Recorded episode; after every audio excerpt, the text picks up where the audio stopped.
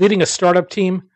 Whether you're delivering a sugar rush, stocking coffee, or getting a regular delivery of snacks, Office Depot has solutions that fit every startup culture, from getting those first business cards and stationery to ordering fleece pullovers with your new logo. To learn how Office Depot and the California Technology Council have partnered to bring you savings on all of these startup essentials and more, go to californiatechnology.org forward slash member benefits.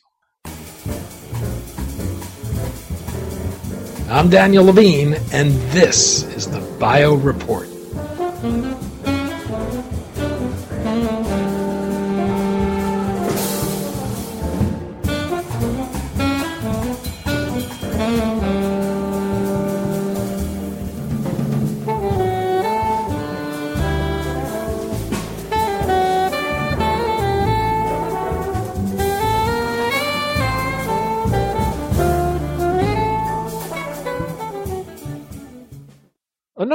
Studies have recently called attention to the lack of gender diversity in leadership positions in the life sciences industry.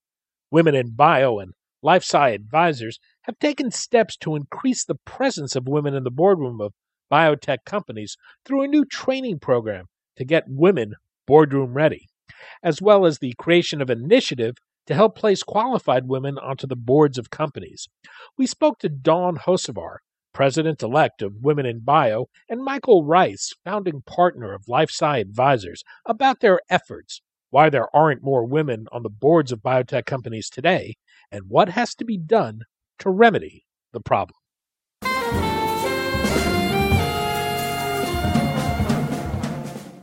Michael, Dawn, thanks for joining us. Pleasure to be here. Happy to join. We're, we're going to talk about a joint effort between LifeSci Advisors and Women in Bio to prepare women for leadership positions on the board of life science companies. Before we talk about what you're doing, I, I thought we could begin with the landscape today. Biotechnology is an industry that's been dominated by men in leadership positions. When you look at C level positions or in the boardroom, what kind of a presence do women have, and, and how does this compare to other industries? Women held 12% of the total board seats among the 53 companies that came public in 2014 in the life sciences space. That is compared to 19% of the board seats held by females among companies in the S&P 500 index. There is clearly a delta between companies that are trading in other industries and companies trading in the life sciences space. There is clearly an issue where there is not enough diversity in the life sciences space. And it is very apparent not only in the C-suite, on boards, and I would also advocate that uh, there is a delta from the standpoint of positions of women in the investor community as well. Well, Dawn, what, what's the consequence of this balance? What's the case from an economic point of view or from a functional point of view for why companies would benefit from having more women in the boardroom or in leadership positions? Well, in studies that have been done um, in 2011, for instance, um, companies with the most women on their board of directors outperformed those um, by 16% in ROI and uh, had 53% higher return on equity. Um, and I think, you know, that's the kind of the financial picture. And then beyond that, it has been proven over and over again um, in various countries around the world that when there are three or more women sitting on a board, the board and the company in, in general does much better. Um, and some of the reasons for that is what women bring to the table in a board, um, as far as their energy, their tenacity, um, their way of taking the you know initiative, um, etc and then how that plays out to the company at large is when people, employees see diversity on the board and the C-suite, um, it decreases turnover, um, increases performance, um, and we see a lot of that going on. Why aren't there more women in board positions of life science companies? Is it a supply issue, a, a cultural issue, or, or something else? You know, one of the main reasons that we see is um, that most of the money that comes into the biotech community and startups in general are from venture capital, which is mostly men. It's, it's, there are not many women venture capitalists. So, and the VCs want to get a board seat on these companies. So immediately men are being placed onto the board. And then the C-suite at General in the, in the biotech community is very male oriented and the, the CEOs um, and the C-suite tend to bring on peers that are male as well. Michael, would you have any input? Yeah, uh, uh, and, and I would just kind of echo what Dawn is saying. I mean, I think there are a number of factors here um, regarding the, the venture community and where and the way that a lot of these companies um, are financed. And clearly, um, the venture community puts um, their own representative on these boards. But you know, I think it's more than that in a sense where in the companies that we deal with and all of our experience, and look, I'm no expert in diversity, but um, you know, I've done a lot of work here and have spent a lot of time over the last year, um, you know, trying to figure this out and really make a difference. And I think one of the issues when you think about women in boards and so forth um, is that at the end of the day, it's not about supply. Um, it really isn't about um, you know, a particular one issue. I think there's a variety of issues. And I think, you know, with small companies, I think it's a little challenging for management teams to spend the money because it is expensive to hire a search firm. I think it's very challenging for management teams in these small companies to spend the time to vet these candidates. Um, and I think at the end of the day, it's challenging for some women um, to network among people that have real influence on these boards. So I think there's really a variety of different reasons why um, there are not more women in C-suites and on boards.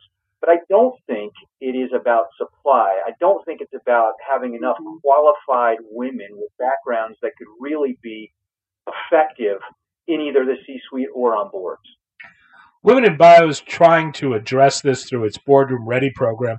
Dawn, can you explain what this program is? The Boardroom Ready program was developed um, from the feedback we got in the industry that one of the data points that we were um, understanding was that women didn't have board experience.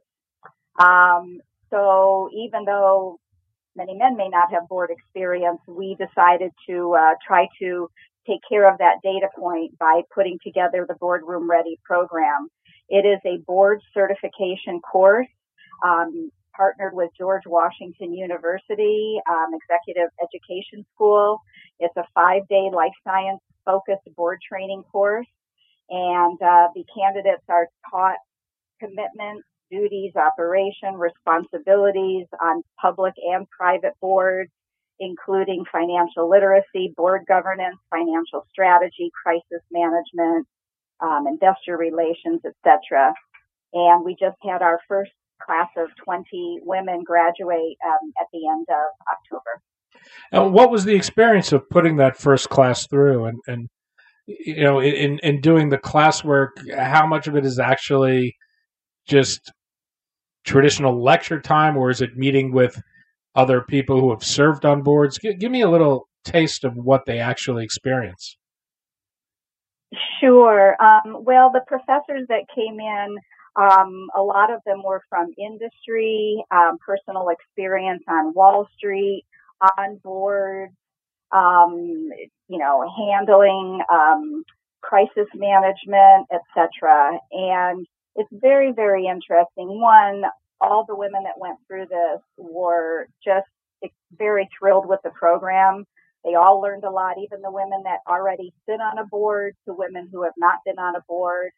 Um, and what was interesting to me, and I attended as well, is that each one of the um, professors, the people that gave the lectures, they came in and said that the skill set amongst these 20 women was astounding to them and that they had tremendous experience. They're ready to sit on board. They really didn't even need these courses, um, and that uh, they would be very highly um, highly regarded to sit on any board after this course.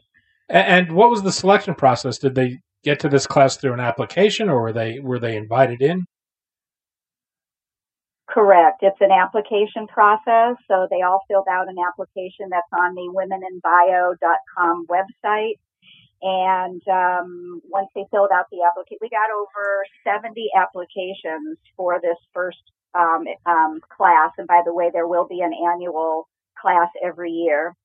And um, then we had a coaches that came together, and there were about mm, I think seven coaches. Michael was one of the coaches um, that uh, reviewed all of the applications.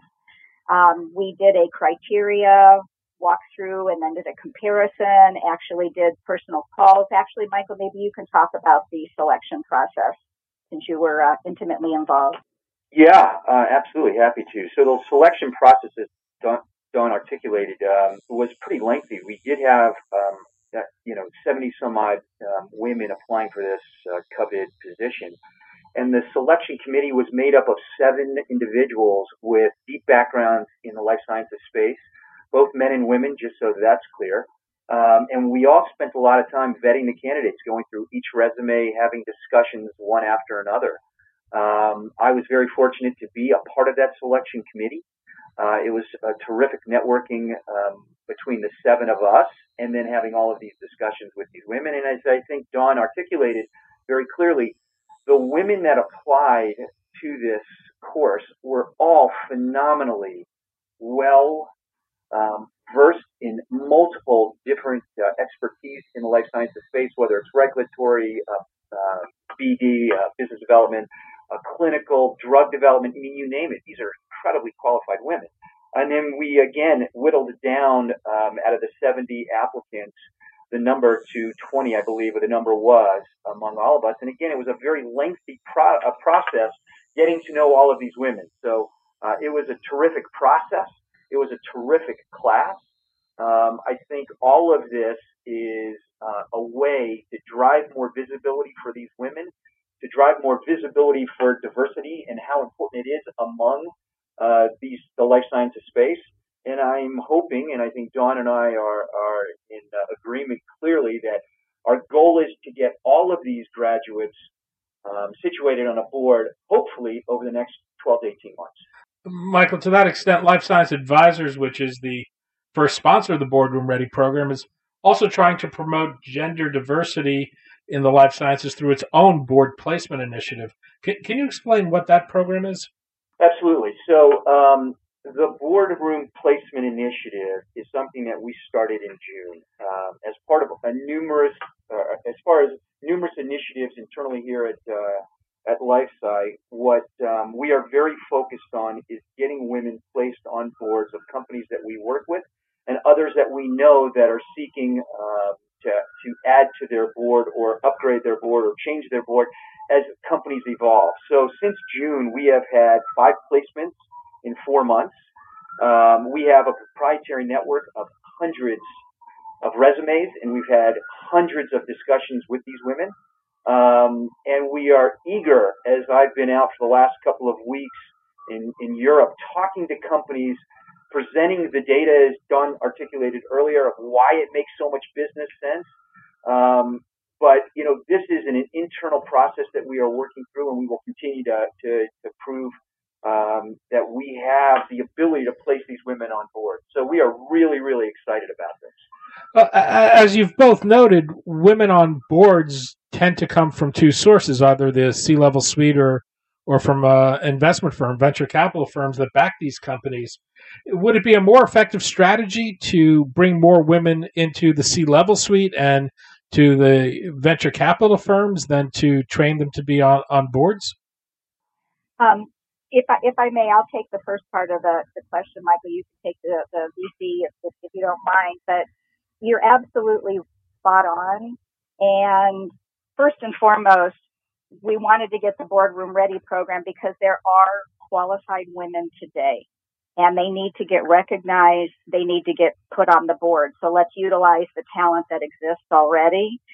As far as getting more women involved in the C-suite, um, again, I agree completely. And one of the things that WIB is doing, um, we created this boardroom ready program. However, we're going to be expanding upon that. One, we're going to be having a uh, boardroom ready retreat um, every year, an annual retreat for all of the graduates. And what we've learned is that there's a middle management and there's a, a, a kind of a gap between middle management and getting to the board of women who don't quite you know, haven't figured out what they need to do in their careers to get into that C-suite.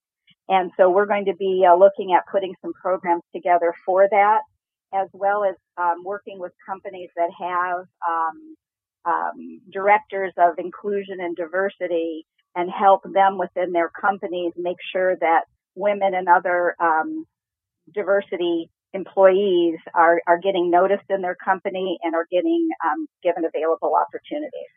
Yeah, Dawn, and, I, and just again to, to, echo what Dawn is saying, I think the C-suite is important. There's no question about it. But you know, from our perspective, we think change often trickles down. And what we believe is, is as we develop diverse leadership teams and boards, that it's going to trickle down the management food chain.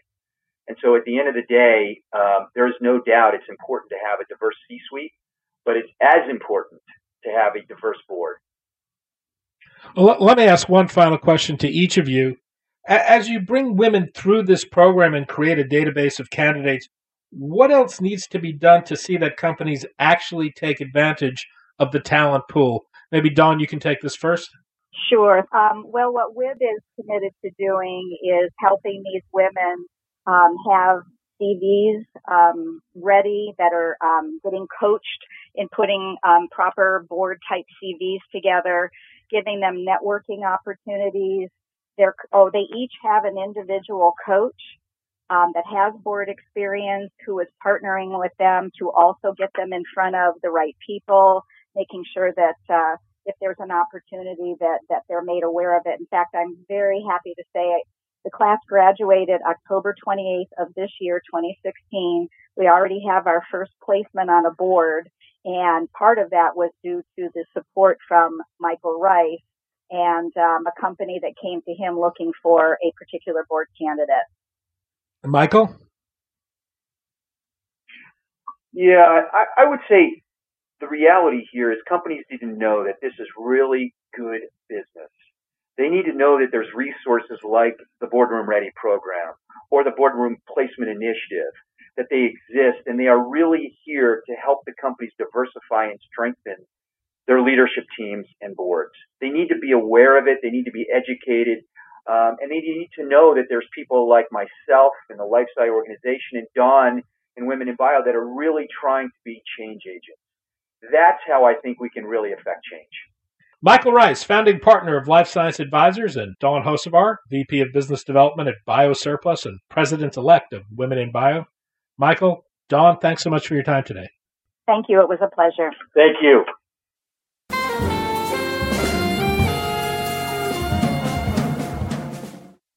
Thanks for listening. The Bio Report is a production of the Levine Media Group. To automatically download this podcast each week, subscribe to our RSS feed or through iTunes or other podcast manager. To join our mailing list, go to levinemediagroup.com. We'd love to hear from you. If you want to drop us a line or are interested in sponsoring this podcast, send email to danny at levinemediagroup.com. Special thanks to Jonah Levine, who composed our theme music, and the Jonah Levine Collective, which performs it.